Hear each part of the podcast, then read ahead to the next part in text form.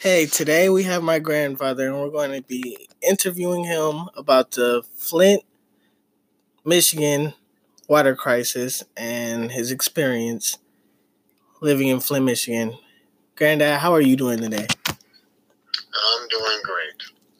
That's good. Um, if you don't mind, I had some questions to ask you about the Flint water crisis. Okay. So, how long have you been staying in Flint, Michigan?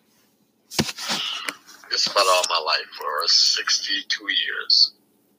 So, how, how like when did you figure out that there was actually lead in the um, water in Flint, Michigan? Um, I didn't know what it was at first. What I do know is that I was I had some water that I got out of the faucet, and I let it sit on the counter, on the kitchen countertop, and I saw something at the bottom, and it was cloudy, and I didn't know what it was, so I just knew I, I, I that I shouldn't be drinking that water, and that's when I started hearing rumors that it was lead in the water. I didn't know exactly where I heard it from, but I started hearing rumors that it was lead, lead in the waters. And um, that's when I knew that, um, that we had a problem. Hmm. So, how did the Flint water crisis have an impact on the Flint community? It had a bad impact on the Flint community um, because a lot of the people, for one thing, didn't know about um, the lead in the water for, for a long time. A lot of people didn't know. Right, right. And so uh, once they found out about the uh, the water, then it had a bad impact. Then that's when we start, people start asking questions. That's when people start going up to the city hall, asking questions, why is my water brown? And the city of Hall, the, city of Flint City was saying it was still safe to drink, even though the water was brown. Uh, the city council was saying it was still safe. You had a few people that were saying it was safe on the city council, then you had some that said it was bad water. And so then that's when people started asking a lot of questions.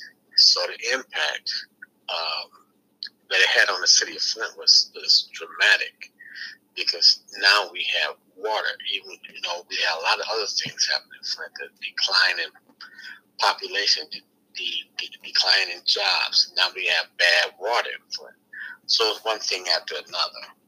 But that was the worst. That was that was it. People were mad then. Interesting. Would you say this um, water crisis affected you personally? Um, in a way, it did. Um, because that's that's when I knew I had to get out of Flint. I had to get out of Flint um, as far as using the water and move out of Flint. That that just put more pressure on me to move out of Flint because of that. So yeah, it affected me personally. Um, as far as my body, my mind, it didn't uh, affect me at all. But as far as personally, yes, it, it affected me. So, how did you react to the crisis? My first instinct was, okay, how do we fix it? What's it going to take to get fixed? And I think my church, Living Grace, was one of the first churches in Flint that started handing out water. Uh, that's when it started because when we first started handing out water, we started handing out water in the projects. And most of the people in the projects didn't know why we were doing it. They didn't know what was wrong with the water. All they know was a big truck coming into the to the projects handing out bottled water. They didn't know until until it started breaking out in the news. When it started getting news newsworthy that the water was bad. And one of the first people to actually see it happen, the lead level in the and it was in the children at Hurley Medical Center. It was a doctor, I forgot her name at the time right now, but the doctor, she found out that uh, the lead level in the, in the children in Flint, that she was testing their blood, was up greatly. Mm-mm. So you say your church was handing out water. Um, what else has been done so far to help this crisis? Um, water handout, um, food, water filters to go on on, on the um, sink. That they handed out water filters to go in the sink to purify the water to get the lead out of the water. Not all the filters get the lead out, but uh, you have to get the right filter and the right purifier to add onto your faucet to get the lead out of your water. And um, I think the, the crisis, the water crisis, helped out a lot of things in the city of Flint, uh, especially with the children, because the lead in the water affects the children the most, children and the elderly. And um, I think it helped them out. They opened up programs for children. They opened up um, a lot of avenues have opened up for the children of Flint to be tested and for all kind of schooling and programs and all that. Hmm. So would you say that this water crisis is it still a problem today?